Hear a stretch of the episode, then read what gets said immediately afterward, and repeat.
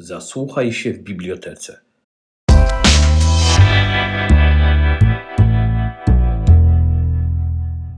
Bardzo serdecznie witam Państwa na kolejnym spotkaniu w ramach naszego projektu Przejęzyczeni Klasyka Reaktywacja. Dzisiaj y, mamy wielką przyjemność i radość gościć u nas pana profesora nauk humanistycznych, poetę, krytyka literackiego, tłumacza, między innymi, innymi dzieł Jace'a Joyce'a i Filipa Rota, a także finalistę Nagrody Literackiej Nike, pana profesora Jerzego Jarniewicza. Wielkie brawa dla naszego gościa. Y, Nasze dzisiejsze spotkanie, jak zawsze, będzie tłumaczyć niezastąpiona Beata Pukło na polski język migowy. Również poproszę o brawa. A za moment w ramach wprowadzenia usłyszymy fragment e, książki Dziedzictwo Filipa Rota w tłumaczeniu Jerzego Jarniewicza, które przeczyta dla nas niezastąpiony pan Krzysztof Gordon.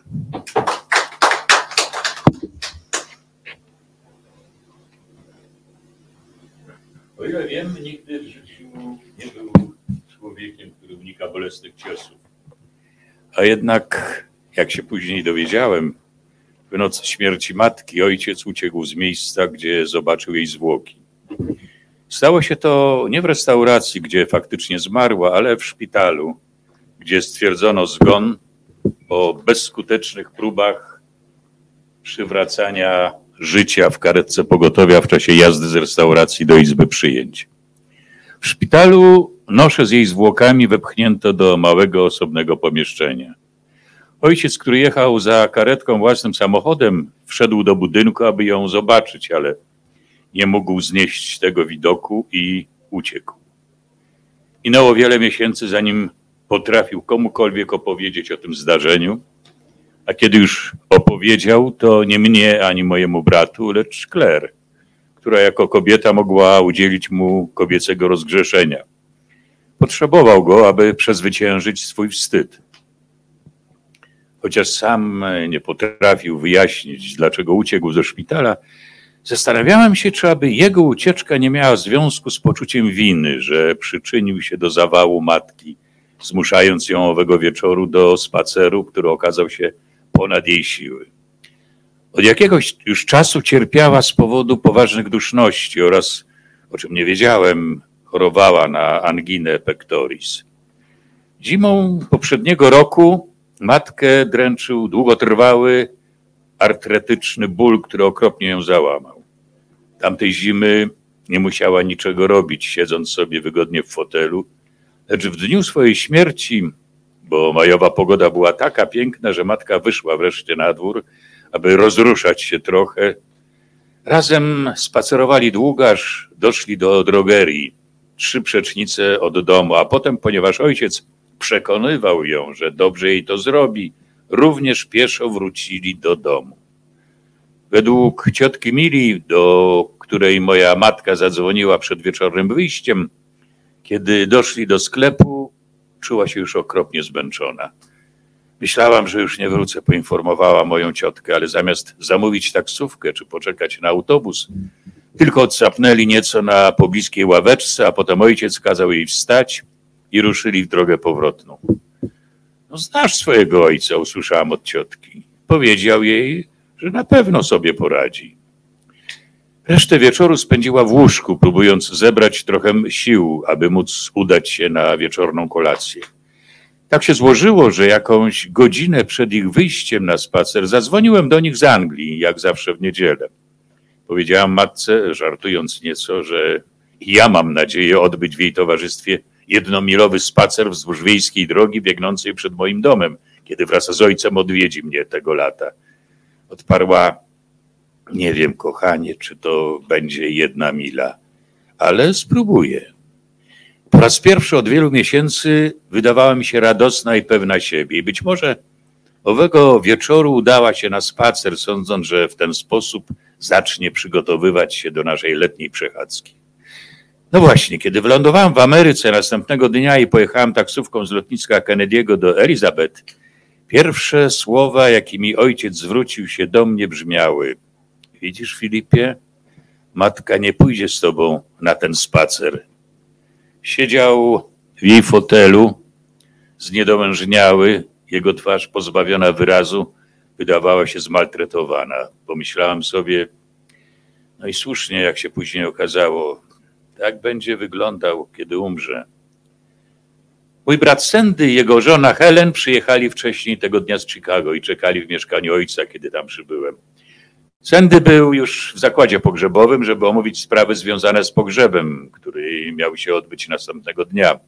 Wcześniej jednak ojciec przeprowadził telefoniczną rozmowę z kierownikiem tego zakładu. Był to starszy człowiek, z którym moja matka chodziła do gimnazjum w Elizabeth pod koniec I wojny światowej. Zapłakany ojciec powiedział mu: Zajmij się jej ciałem, Higgins, zadbaj o nie. A potem przez resztę dnia szlochał bez przerwy, siedząc w tym samym fotelu, w którym matka przesiadywała po kolacji, próbując ukoić nieco swoje artretyczne bóle, gdy we dwoje oglądali wiadomości. Zamówiła zupę z mięczaków, powiedział mi ojciec. Kiedy klęknąłem przy nim, wciąż jeszcze w płaszczu i chwyciłem go za rękę, a ja zamówiłem Manhattan.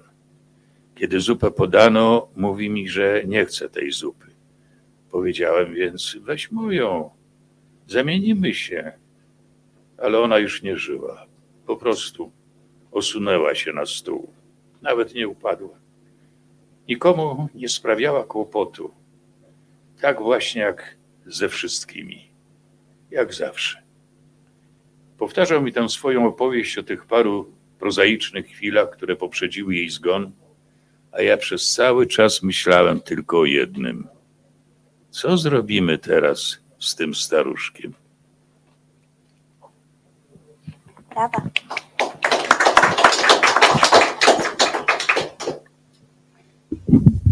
Panie profesorze, sprawdźmy, czy nas słychać. Sprawdzam. Czy Państwo mnie słyszą? Czy mam mówić głośniej? Może wstać? Myślę, że jest dobrze, prawda? E, Panie profesorze, jak się panu słuchało własnego przykładu i tego akurat fragmentu? Staram, nie, staram się nie słuchać własnego przykładu, tylko staram się słuchać Filipa Rotha. Czy to możliwe? Tak pytam, bo na sali są tłumacze. Um, chylę czoło przed nimi, ale także tłumacze Filipa Rotha. Słuchałem Filipa Rotha, bo to jest według mnie jedna z najlepszych jego książek, zdecydowanie i bardzo odmienna, jak Państwo już mogli e, usłyszeć, e, przepojona rzadkim chyba liryzmem, prawda? Takim bezpośrednim liryzmem, żeby nie użyć słowa, które nazwę po angielsku, bo po polsku trochę się e, nam e, zużyło tenderness. Dużo tam jest takiego tendresse czy tenderness. W, w, opowieści o śmierci ojca, tutaj ten fragment dotyczył śmierci matki, ale mm, głównym wydarzeniem w, tym, e, w tej powieści jest odchodzenie ojca. Znamy Filipa Rotha e, z kompleksu Portnoja chociażby, prawda, z bardzo takiej e, zjadliwej, ostrej, prześmiewczej, ironicznej, szyderczej nawet powieści, która jest rozliczeniem z jego, własnego, e, z jego własnym środowiskiem, a głównie też rodzin, z rodziną. Wydawałoby się, że e, Rod cały czas uprawiał boks, czy to z ojcem, czy z rodziną, czy, czy z małą.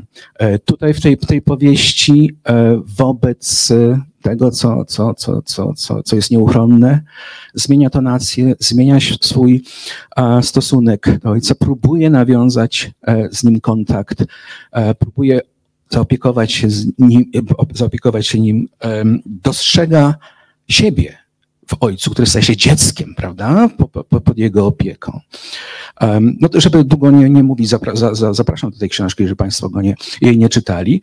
E, z punktu widzenia e, literackiego, czy jeśli chodzi o wyzwanie tłumackie w tej, e, w tej książce, wydawało mi się najtrudniejsze było to, żeby uchwycić właśnie tę, tę delikatność, tę czułość z jednej strony, a z drugiej strony to, co dla Rotha e, jest bardzo charakterystyczne, czyli no, taki zdrowy rozsądek, pewną prozaiczność, tak, takie zdecydowanie, e, no nonsense, prawda? Tak, taki, taki gest antyromantyczny, więc tutaj się spierały ze sobą impulsy nie do pogodzenia i, i w, no, tworzyły językową, stylistyczną huśtawkę, którą e, no, dla mnie przełożyć było, było wyzwaniem. E, a czy zgodziłby się Pan z tym, że praca nad przekładem może pogłębić zrozumienia autora, tudzież tekstu? I czy tak było w tym przypadku?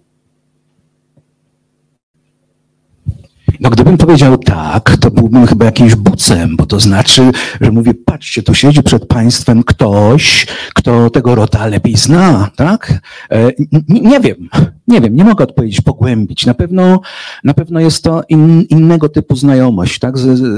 Nikt tak chyba blisko nie, nie, nie obcuje z tekstem, nikt tak do, głęboko do tekstu nie wchodzi jak tłumacz.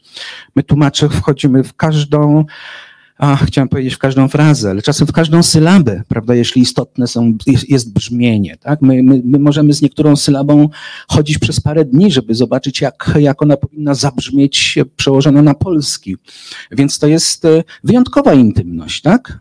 Wyjątkowa intymność, którą można by, nie wiem, porównać, porównać nie do e, Pani tutaj mówi o, o, o, wiedzy głębszej. Nie do zdobywania większej wiedzy, ale do, do, do coraz intensywniejszej intymności. Tak? To, jest, to, jest, to jest taki impuls erotyczny, powiedziałbym, bardziej. Więc miałem erotyczną przygodę z Filipem Rothem, raczej niż, raczej niż poznawczą, kognitywną, czy jak ją tam zwać. E, jak mówi Pan właśnie o tym, że e, tłumacz no, nosi w sobie ten tekst, czy jest coś, czego tłumacz z tekstem zrobić nie może? Albo inaczej, y, gdzie w Pana przypadku przebiega ta granica, której stara się Pan nie przekraczać podczas wyzwań tłumackich? Problem z tą branżą, w której robimy, polega na tym, że się nie da, e, nie da się e, sformułować jednoznacznych i uniwersalnych odpowiedzi. Czasem ta granica przebiega tu, czasem tu, czasem tam, a czasem kilka granic jest jednocześnie nałożonych na siebie. Tak? To, to zależy, jakie to są, jakie są teksty, w jakim my jesteśmy też stanie jako tłumacze, co ostatnio czytaliśmy, prawda? To jest bardzo ważne. To jest prawda, co, jakie, jaka polszczyzna brzmi w, naszym, w naszej językowej wyobraźni, jakie mamy punkty zaczepienia, kiedy tłumaczymy takiego Rota, czy Joyce'a, czy, czy Banvilla, tak? E, więc e, e, o, o przekładzie dużo mówię, prawda? Ale, Bardzo proszę ale mam. Y, ja mówię w życiu w ogóle dużo mówię. Nie teraz. Teraz to mam nadzieję, że jeszcze nie dużo mówię, ale w życiu zarabiam na tym. To jest mój zawód, e, że, że mówię o przykładzie. Ale e, ja mam takie takie, takie wrażenie, że co, co, powiem, to można by to skontrować. Tak można, można powiedzieć, a nie, bo to gdzieś inaczej jest, prawda? A, więc y, no tak bym powiedział ogólnie, odpowiedział ogólnie na pani, na pani pytanie. Te granice, no są granice nieprzekładalności, tak? Ja, ja jestem przekonany o tym, że literatury nie da się przełożyć. Literatura jest nieprzekładalna. A mógłby pan pociągnąć ten wątek? To bardzo intrygująco zabrzmiało. Hmm, dobrze, to e, zaryzykuję. Literatura jest bezwarunkowo nieprzekładalna. Prosiłabym o dalsze rozwinięcie. Rozwijam. Literatura jest nieprzekładalna, bo literatura, zwłaszcza poezja, ta literatura, która jest no, literaturą piękną, bo o niej tutaj mówimy, prawda? Nie mówimy o, o li, li, literaturze przezroczystej, pisanej, pisanej na kolanie, literaturze wagonowej i tak dalej, którą może prze, przełożyć Google Translator, tak? Ale, ale ta literatura, która wchodzi głęboko w język, jest, jest pewnym mechanizmem eksploatującym do do absolutnej skrajności możliwości danego języka. I to, co można zrobić w języku angielskim, wcale nie można zrobić w języku polskim, bo język polski i angielski to jest tak jak trójkąt i kwadrat. Tak? Język angielski jest językiem pozycyjnym, język polski jest językiem fleksyjnym chociażby. Tak? Język angielski jest językiem, w którym dominują jednosylabowe i dwusylabowe wyrazy. Język polski jest językiem, gdzie te jedno- i dwusylabowe wyrazy, jednosylabowe są rzadkością i tak dalej, i tak dalej. Więc to, co e, można wykreować w angielszczyźnie, nie da się wykreować z definicji e, w, w polszczyźnie. To są, bo to są inne, inne mechanizmy, inne rzeczywistości, tak? Więc no nie da się, nie da się przełożyć trójkąta na kwadrat. Zgoda? Ale można próbować i tutaj e, przypomniał mi się przykład, który podawał Pan w swojej książce Tłumacz między innymi, e, a konkretnie chodzi mi o ten przykład e, mm, przekładu popełnionego przez Barańczaka. W krainie mułów nie ma regułów. E, tak, i to miał być przykład czego, to nie pamiętam. No bo y, mówi Pan o tym, że języki mają różne zasady i nie da się przełożyć, y, przyłożyć trójkąta do okręgu, czy odwrotnie. No i tutaj było... Nie da się, ten przekład jest tak, przekład Barańczaka, który pani zaczytowała po angielsku, to jest in the world of mules there are no rules, tak? I Barańczak to przełożył w, w, w świecie mułów nie ma regułów. Czy to jest przekład? Myślę, że tak. To jest przekład trójkąta na kwadrat albo... To nie jest przekład, to jest twórczość. On stworzył coś, czego w języku angielskim nie ma. In the world of mules there are no rules jest absolutnie poprawną gra- angielską gramatyką, tak? Tam nie ma żadnego zaburzenia gramatycznego. A jeśli Barańczak tłumaczy to, w świecie mułów nie ma regułów, Zastosował się do y, tego, co jest zawarte w tym fragmencie. no tak, ale zrobił po prostu dużo, wyprodukował dużo ciekawszy tekst niż Ogden Nash, który jest y, autorem oryginału, prawda?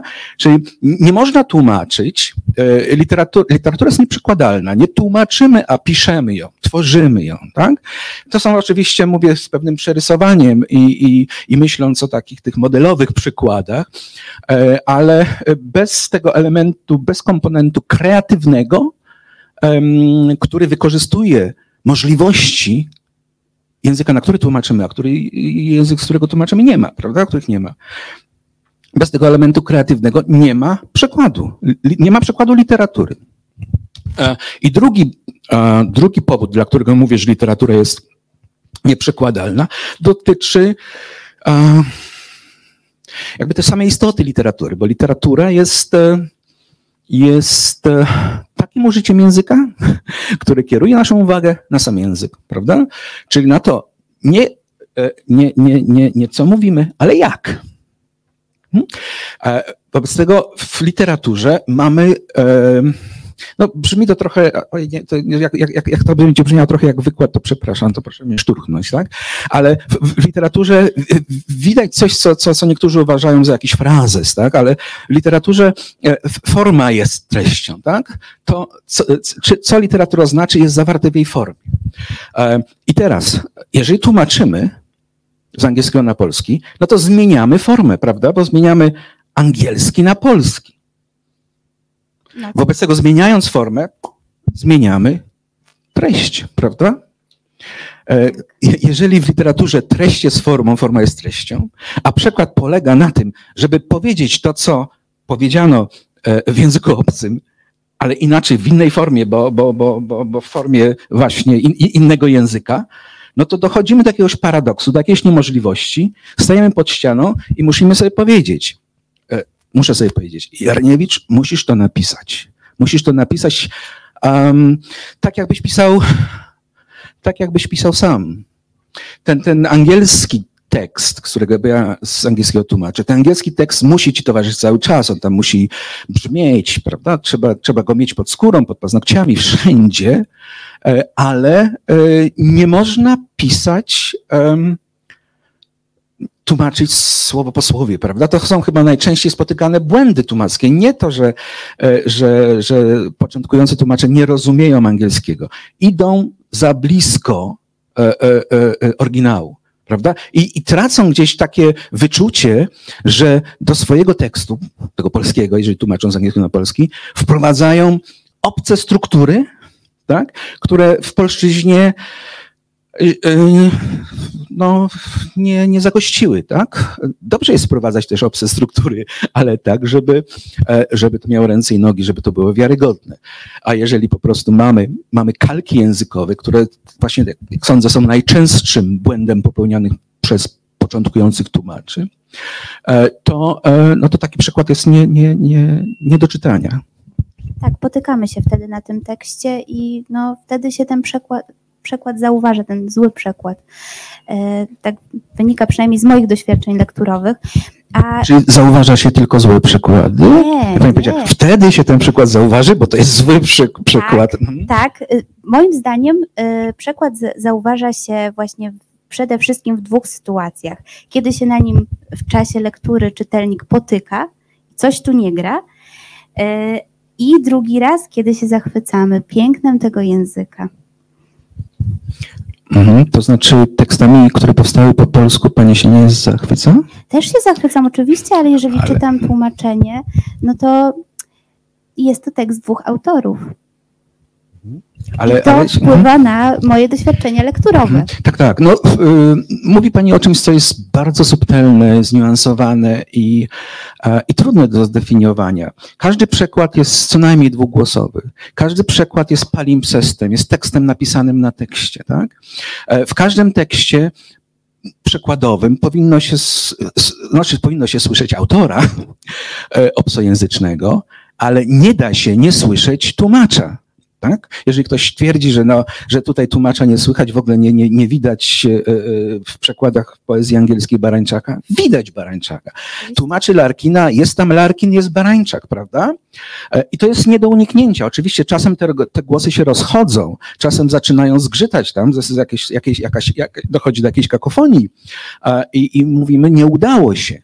Ale w większości przypadków no, dwoje uszu, prawda? I, i, i, I słyszymy tłumacza, i słyszymy autora, i słyszymy polszczyznę, i słyszymy całe, całą historię literatury polskiej, wszystkie konwencje literackie, które się odzywają wraz z uruchomieniem polszczyzny jako języka przykładu, a z drugiej strony słyszymy to, co jest obce dla nas, bo nie można wyeliminować z przekładu właśnie tego, co, e, e, co jest charakterystyczne dla kultury, z której przekładamy. Tak? My musimy czuć, czytając przekład, musimy czuć, że to jest nie nasze, bo, bo, bo, bo nasz świat jest jednak ograniczony, nasz język jest ograniczony, nasza kultura jest ograniczona i, i um, dobrze jest poznać to, co jest poza, prawda? Na tym polega przekład, że umożliwia nam kontakt z tym, co jest obce, nie e, eliminując tej obcości, nie narzucając na tę obcość własnych konwencji, własnych rozpoznań, własnych struktur i tak dalej. Tak? Nie można mm, udamawiać e, e, obcego dzieła, bo po co? Dlatego jak słyszę, że od, niektórych czytelników, czy znajomych nawet moich, e, którzy chcą pochwalić jakiś przekład i mówią, świetny przekład, czyta się jakby był napisany po polsku, to, to, to budzą się we mnie wątpliwości.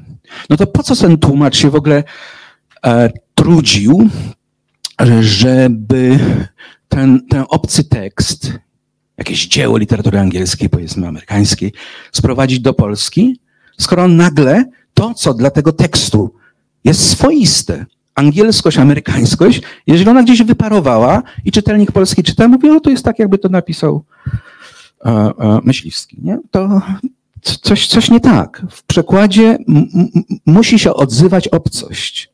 Tak? Um, on powinien być częścią literatury polskiej, oczywiście pod względem um, jego zakorzenienia w polszczyźnie. Tutaj nie, nie, nie, nie, nie, nie, nie możemy niczego tak przykładowi, nie powinniśmy niczego przykładowi zarzucić, tak? E, ale jeżeli e, ta, ten element obcości zaginie, to uważam, jest to porażka tłumacza. I w ogóle stawia pod znakiem zapytania pracę tłumacza, prawda? Czyli moglibyśmy zatem powiedzieć, że e, czytanie literatury przełożonej na język polski e, jest takim spotkaniem z obcością na bardziej oswojonym gruncie? E, tak, no, spotkaniem z obcością mhm, na gruncie naszym, czyli oswojonym. Mhm. A jak jest z poezją? Czy żeby tłumaczyć... Do sześcianu. Jednak pozwolę sobie dokończyć. Czy żeby tłumaczyć poezję trzeba być poetą? To jest pytanie skrojone. Nie wiem, czy trzeba być poetą, ale kto tłumaczy poezję, staje się poetą. Po prostu. Bo, bo tłumaczenie wiersza jest pisaniem wiersza. Przekład poezji jest poezją. Więc nawet jeżeli ktoś się nie nazywa poe, po, e, poetą, a, a, tłumaczy poezję, tłumacząc poezję staje się poetą. Oczywiście, jeżeli e, uprawia własną twórczość, taką autorską, poetycką, może jest jej trochę łatwiej, prawda? A może jest jej trudniej, bo ta jej poezja wchodzi na, na, na obszar poezji, którą tłumaczy. No, znowu Zależy. trudno tutaj tak uniwersalizować. Chciałam się jeszcze zapytać, e, czy miał Pan takie doświadczenie, że podczas pracy tłumackiej, na przykład nad Joyce'em, który uchodzi za autora trudnego, odkrył Pan w swoim warsztacie językowym jakieś innowacje, których się Pan nie spodziewał? No tak, to nieustannie się to robi. Em, Dwa tygodnie temu e, w sąsiedniej, przepraszam, konkurencyjnej Gdyni e, był festiwal Miasto Słowa. Była, było były przyznane kolejne 17 nagrody e, literackie Gdynia i było spotkanie też z nominowanymi tłumaczami, bo Nagroda Literacka Gdynia jest nagrodą, która ustanowiła czwartą kategorię dla tłumaczy literatury obcej na język polski. e, I e, no, wynikało to z takiego naszego głębokiego przekonania, że przekład literacki jest. Należy do literatury polskiej, tak? To jest, to jest, to jest twórczość taka sama jak, jak pisanie powieści po polsku, czy, czy pisanie poezji. Tak więc, więc obok poezji, eseju, powieści mamy przekład literacki. Jedna z, jedna z tłumaczek, pani Wilamowska, powiedziała o, em, o pewnym takim doświadczeniu tłumackim, które wysoko ceniła, e, uświadomienia sobie, że e, e, tekst, który tłumaczy, stawia opór. Tak? Ja sądzę, że nie ma prawdziwego, prawdziwej relacji tłumacza z tekstem, jeżeli nie odczujemy tego oporu. Ten opór jest zawsze. E, I ten opór jest e, dla mnie, sądzę, że właśnie dla, dla wielu tłumaczy, jest też no, takim czymś nęcącym, takim czymś powabnym, tak? takim czymś, co nas mobilizuje do tłumaczenia. Gdybyśmy tego oporu nie, nie czuli, bo żebyśmy nie tłumaczyli, to licho wie, ja bym nie tłumaczył. Tak? Czy ten opór jest? I przełamywanie oporu to jest to, co, o, czym, o co pani pyta, tak? czyli na przykład poszerzanie no nie wiem, poszerzanie polszczyzny to, to, to, to może tutaj zabrzmi zbyt maksymalistycznie, ale poszerzanie własnej wyobraźni językowej, tak? Um, I to towarzyszy w przekładzie takich autorów jak Joyce. I to zdarzało mi się wielokrotnie, kiedy, kiedy czytam tekst Joyce'a i ten tekst, e, jak wiemy u Joyce'a, nie ma linearności. E, Przyglądam się zdaniu, nie wiadomo, co jest podmiotem, co jest orzeczeniem. Ba, co jest czasownikiem, co jest rzeczownikiem. Jakie dane słowo ma, ma sens, albo jakie ma dwa sensy. Ono ma dwadzieścia sensów, tak? Bo, bo u, u- Joyce'a tekst idzie w, sens idzie w głąb, prawda, a nie, a nie wzdłuż, tak? E, I no to, to, to, jest, to, jest, to jest męka, ale jednocześnie no, taka właśnie spora przyjemność y, y, stawania w okres, czy konfrontowania się z czymś, co jest, co jest właśnie tak oporne. E, I jest moment, i tam mam takie momenty w swojej pracy. Pamiętam konkretne nawet chwile, kiedy może lekko mobilizowany innymi środkami niż intelektualne pobudzenie. Mówię, a czemu by nie wyskoczyć? Może wyjść poza te opłotki, prawda, polszczyzny, a może by naruszyć ten składnie, tak? Żeby, żeby, żeby oddać to wszystko, co się dzieje, no wszystkiego nie da się, ale co, co, co, co dostrzegamy w tekście wy- wyjściowym, tak?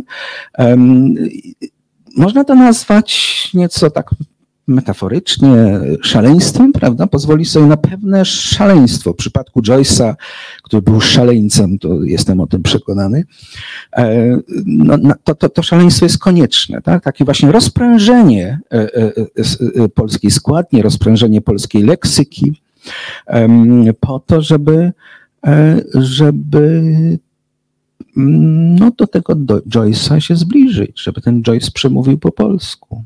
Mógłby nam Pan podać przykład takiego językowego szaleństwa? No nie mógłbym, bo nie wziąłem ze sobą książki.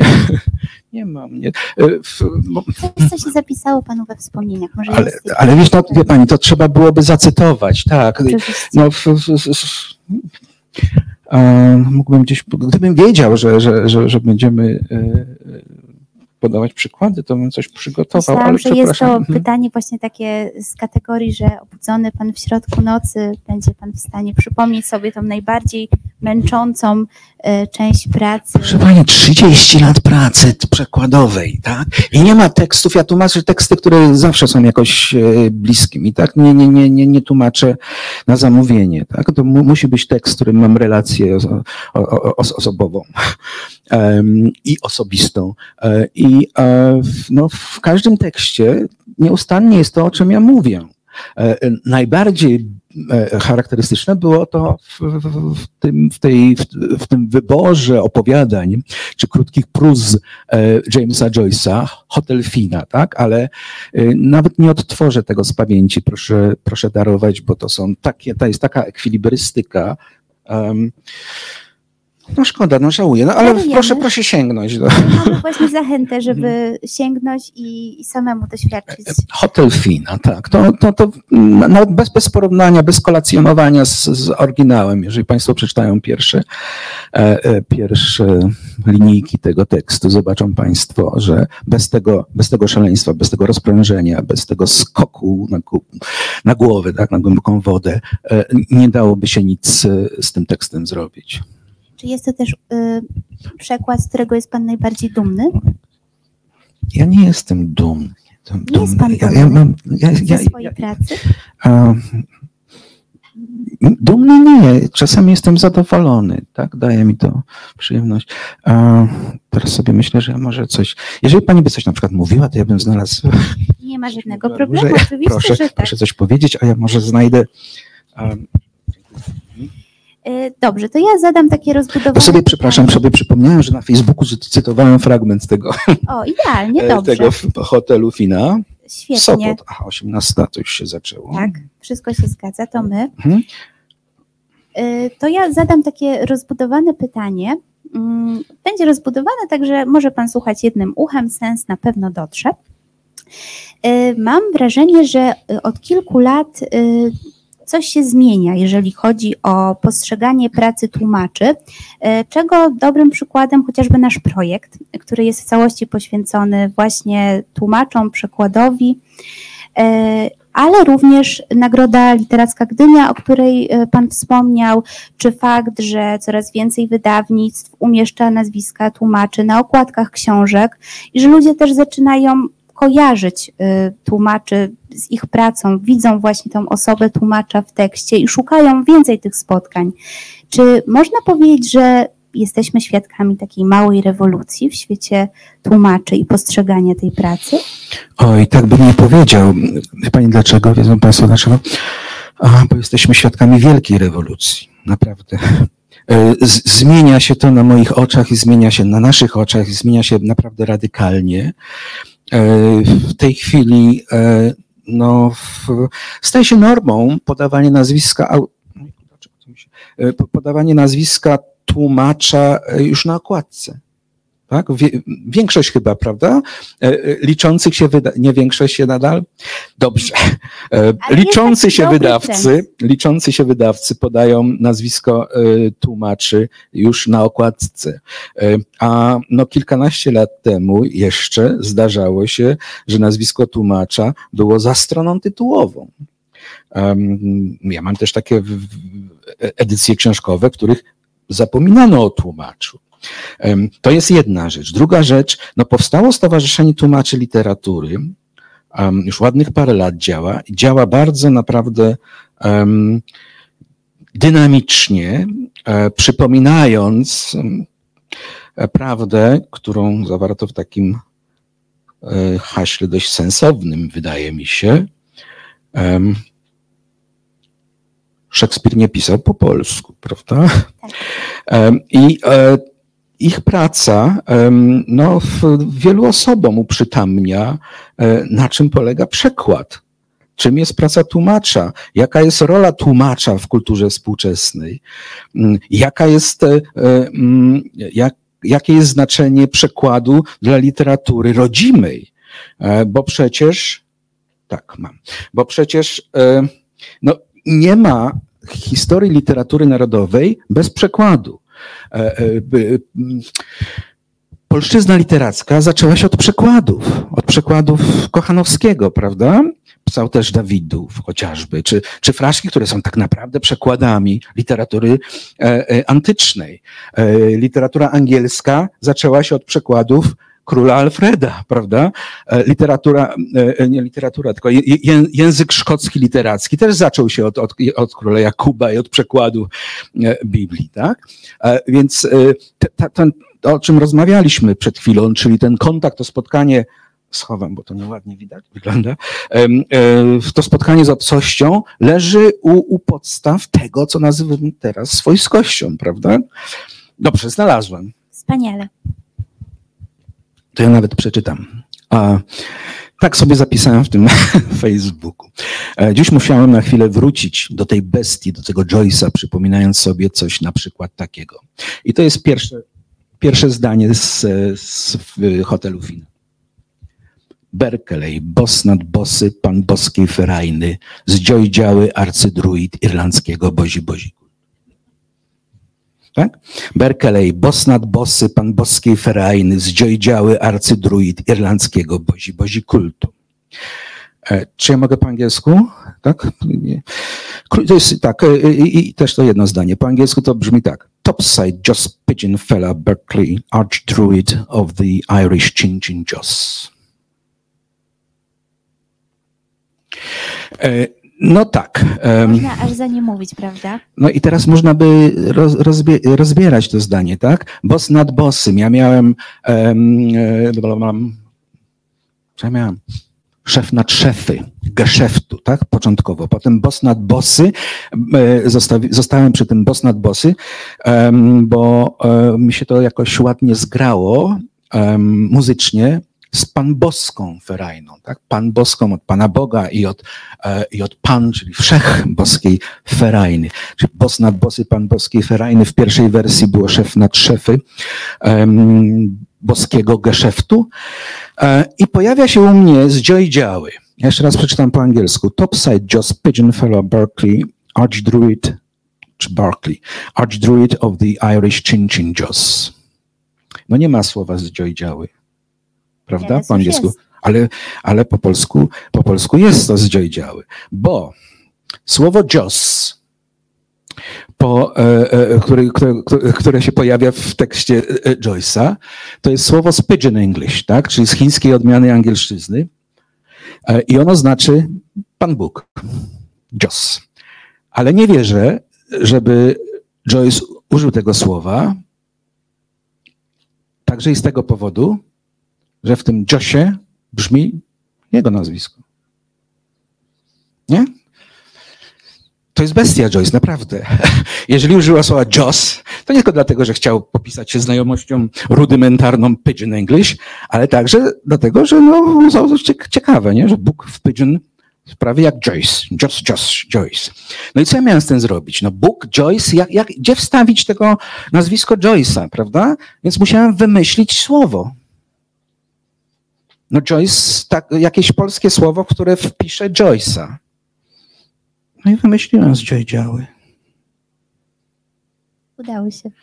Z bo a ktoś mi tam pytał, no dobrze, ale co to, co to za słowo? No z. Tak, z dziadziały, z. No.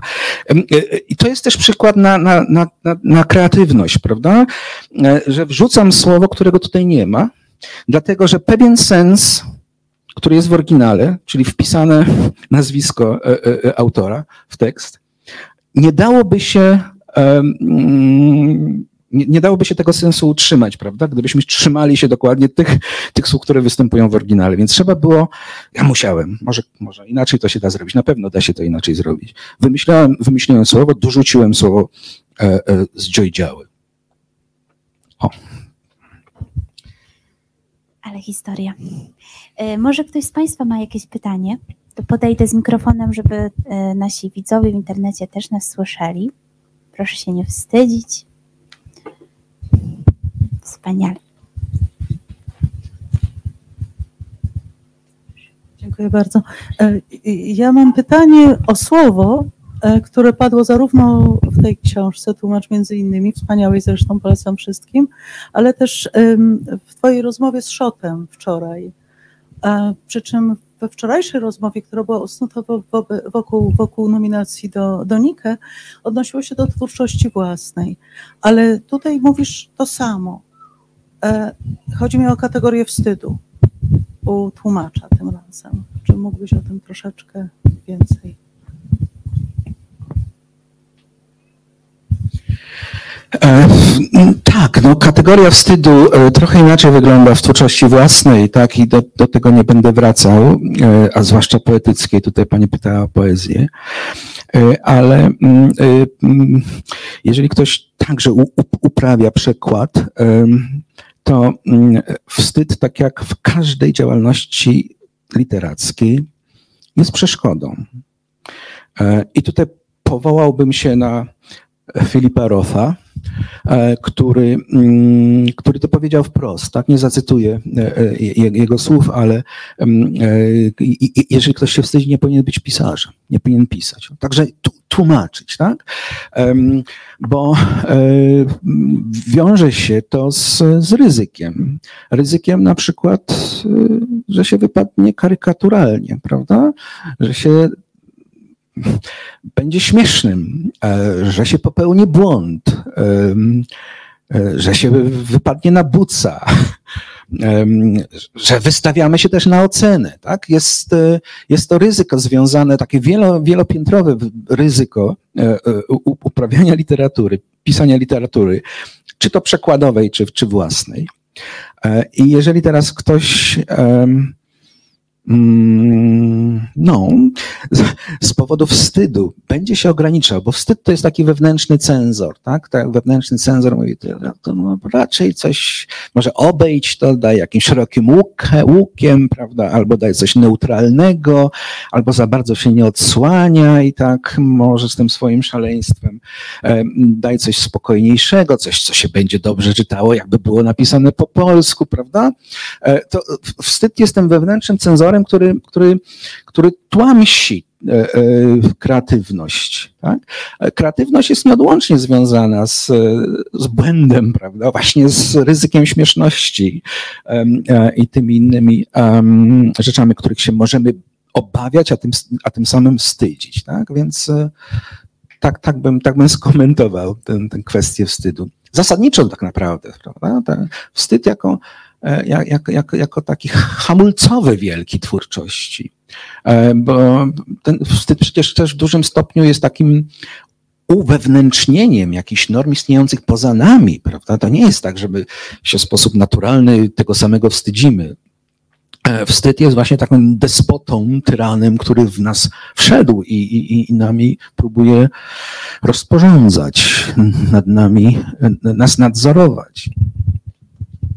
E, tutaj w międzyczasie pozwoliłam sobie spojrzeć e, w komentarze pod naszą transmisją i mamy pytanie od pani Dagny, która pyta, nawiązując do naszej rozmowy, czy to znaczy, że utwór oryginalny i spolszczony to będą dwa różne utwory?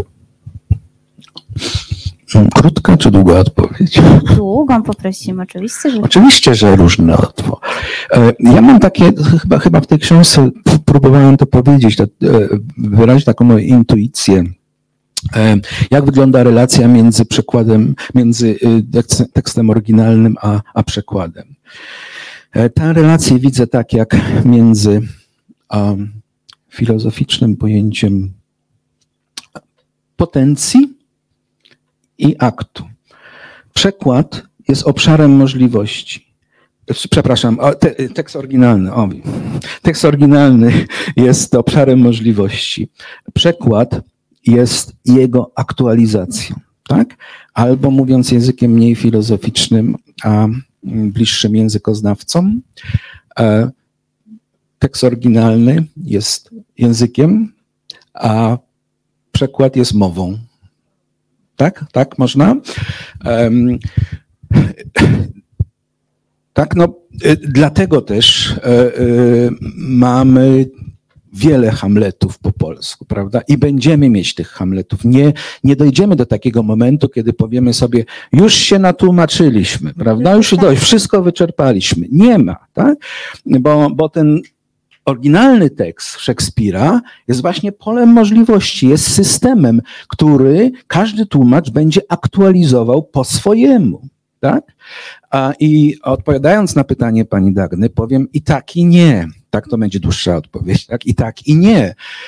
Bo jednak ten przekład z, z oryginału wychodzi, prawda, z tego konkretnego tekstu, ale on nigdy nie jest e, zwierciadlanym odbiciem, prawda, tego tekstu. Nigdy nie jest przełożeniem właśnie e, jakiejś, jakiejś treści z jednego języka do drugiego, bo tego się nie da zrobić, tak? Zmieniając formę, zmieniamy treść, tak?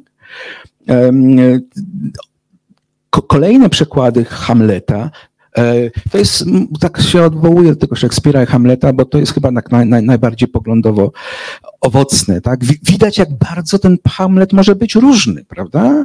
E, e, te, te, te różne przekłady Hamleta zmieniają się także dlatego, że inaczej interpretujemy Hamleta. Przekład jest interpretacją. Tak?